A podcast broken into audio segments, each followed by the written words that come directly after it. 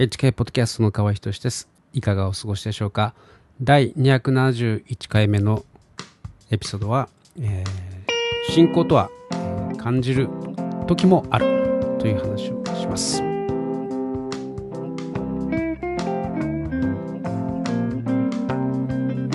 先週はですね、信仰とは、えーまあ、感じなくても、いや、感じないからこそ、えー、信じるですね、話しました。たとえ五感で感じることがなくても、あるいは経験上ですね、まあ、理屈上こう理解できなくても、えー、信じるということは、えー、信じるということが大切なんですね。で、今日はですね、まあ、その反対の感じるということについて話しますが、まあ、僕はあ感じる方ではありませんけれども、えー、でもそれでもたまにですね何かを感じることがあります。これはまあ僕の本当に個人的な話ですので、えー、まあリスナーの方とはですね、まあ、違うかもしれませんしまた同じである必要もないと思います。単純にですね、えー、まあ、僕はあ、まあ、こんな感じですよということですね、えー、ということで聞いていただけたら嬉しいです。まあですね、あのそうですね、まあ、大体お祈りをするとか、あるいはお祈りをした後にですね、まあ、たまに感じることについて、そうですね、話しますけれど、まず第一に、えー、こう心の平安というかですね、平和な気持ちに満たされるということですね。まあこれは僕だけではなくてですね、多くのクリスチャンがそれを言います。まあ、それはまあ考えてもですね、え理解できることだと思うんですけれども、えー、というのもですね、この天地万物、宇宙の創造主である神様、大きな神様ですね。えー、そして自分を作ってくださったという方に、えー、また自分を愛してくださっているという方、その方とですね、お話をするわけです。お祈りというのはですね。で、その方に、えー、全てを委ねるということができる。えー、自分の問題、えー、悩み、え、自分の命までもですね、えー、全て委ねることができる。信頼していいんだと、えまあ、そういう気持ちになれるということはですね、まあ、それはもう本当に心が平和になるわけですよ。まあ、言いようのないですね、ああ、神様ありがとうというですね、えー、平安な気持ちに満たされるわけですね。まあ、そのことが聖書にも書かれています。えー、ピリピの手紙、ピリピ人への手紙 4, 4章の6節から7節をちょっと読みますね。何も思い煩わないであらゆる場合に感謝を持って捧げる祈りと願いによってあなた方の願い事を神に知っていただきなさい。そうすれば人のすべての考えに勝る神の平安があなた方の心と思いをキリストイエスにあって守ってくれます。はい、今の世の中でですね、何が一番必要かといえばですね、心の平安ではないでしょうか。えー、平安とかね、まあ、平和というものの反対は、えー、恐れとかですね、混乱ではないでしょうか。まあ、聖書はですね、人のすべての考えに勝る神の平安があなた方の心と思いをキリストイエスにあって守ってくれますと教えているんですね。まあ、これはなんと力強い、えー、まあ、助けではないでしょうか。で、まあ実際ですね、えー、お祈りをしていると、まあ、まさにそうだなというですね、えー、平安に、え心が包まれる、え思いがする時もあるんですね。ま、何にも感じない時もあ何も感じない時の方がむしろ多いんですけどね。えー、まあ、他にもですね、イエス様も、イエスイエス様ご自身もですね、こう言ってます。えー、この言葉はですね、えー、と最後の晩餐の時、えー、まあ、遺言みたいなもんですけれど、ヨハネによる福音書の14章の27節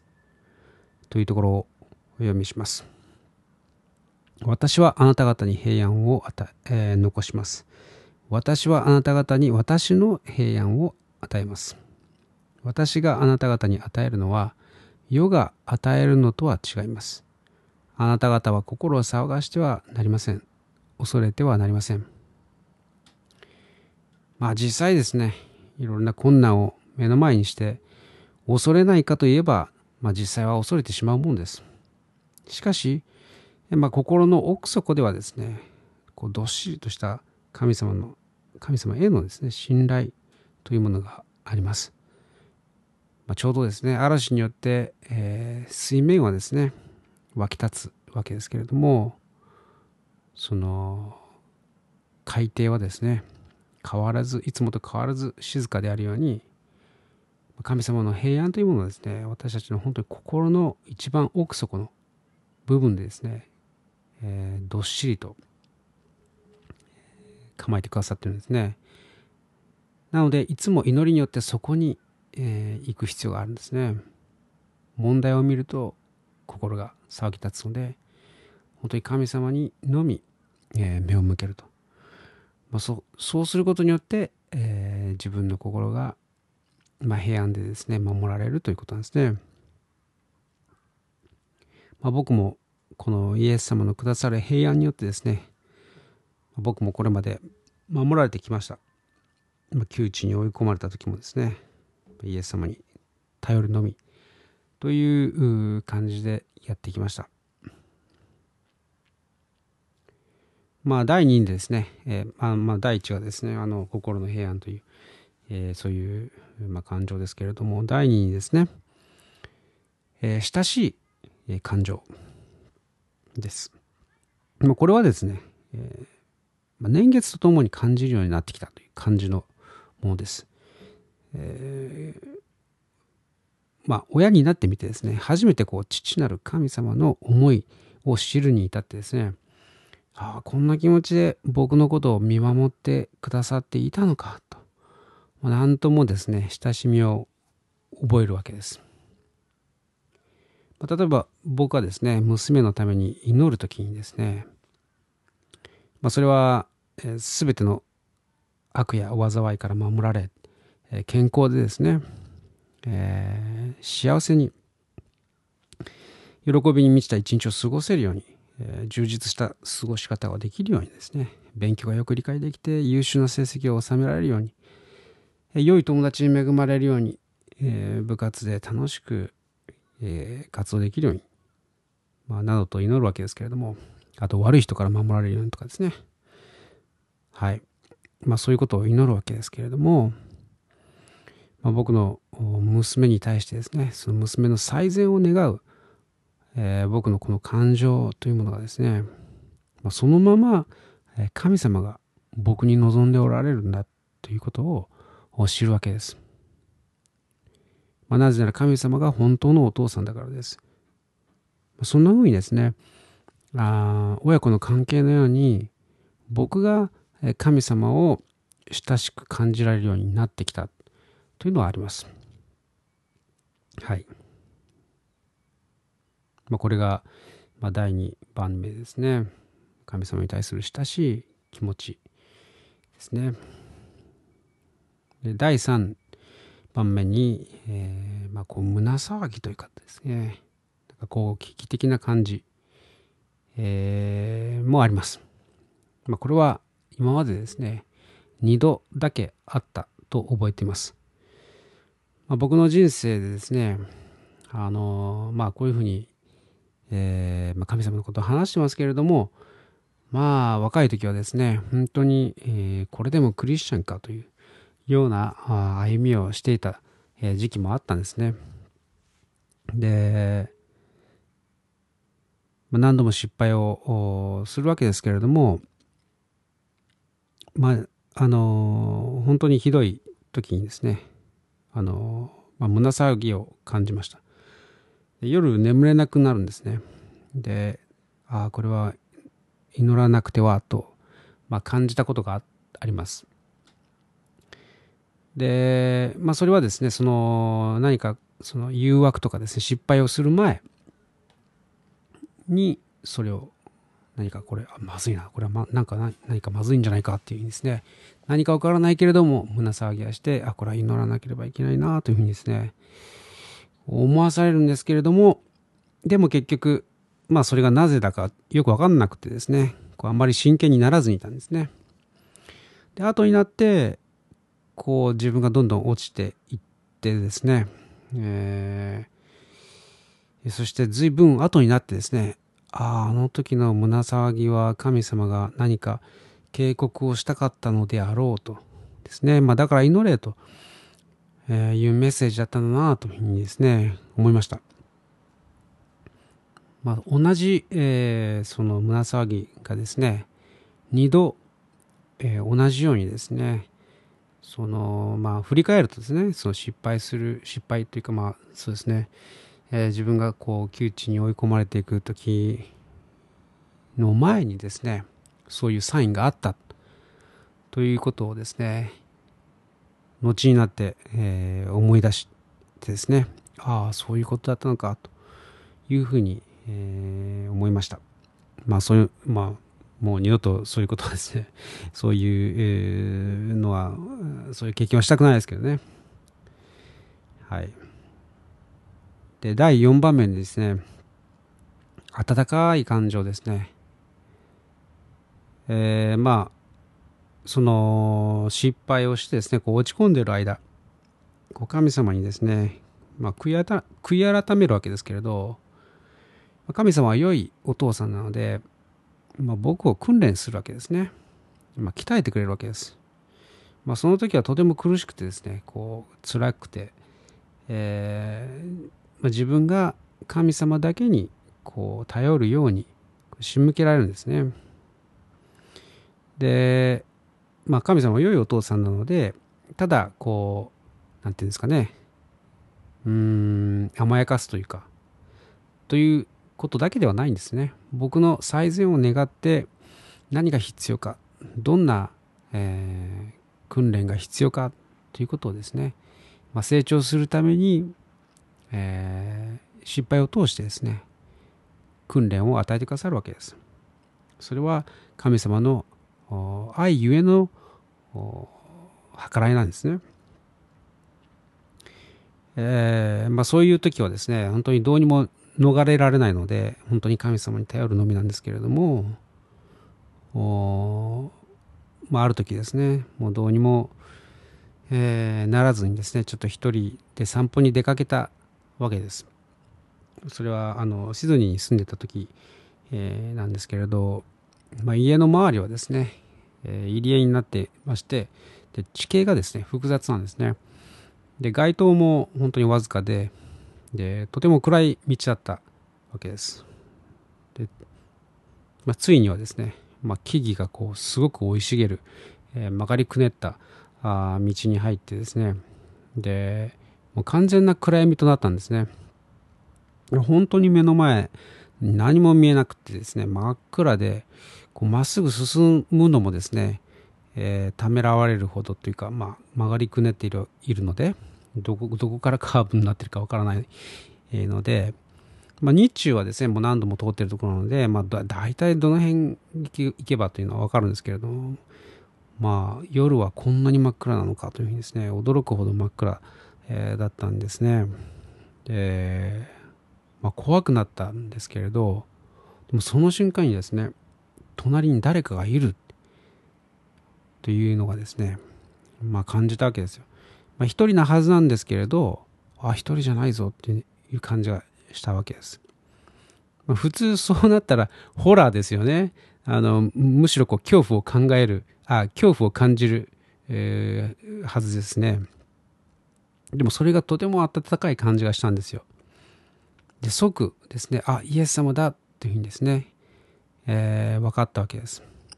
まあ、それは、あの、こう、何かこう物理的なとかですね、何かこう、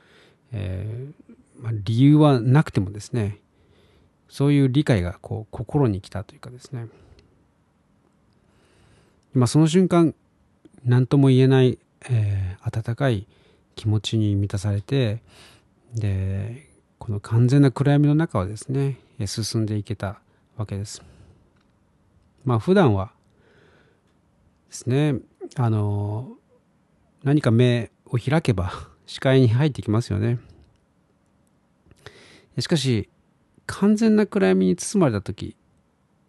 まあそうなったからかもしれませんけれども実は、えー、いつもイエス様が共にいてくださるんだということをですね、え、これまでもいつも一緒にいてくださったんだということを感じるに至りました。まあ大体僕はこんな感じですねまああのちょっとまだあるかもしれないんですけれど、大体これこれぐらい4つぐらいですね。えー、何か感じるとしたら、まあ、うん、そうですね。最初の2つ、えー、平安とかですね、親しみというのは、えー、まあ、比較的、えー、よく感じるものですけれども、あの、胸騒ぎとかですね、さっきの一番最後のその温かい感じとかですね、まあ、温かい感じは他でも、あの、あの礼拝の途中とかですね、そういう時に感じたりもしますけれど、そうですね、頻度としてはですね、少ない方かもしれませんね。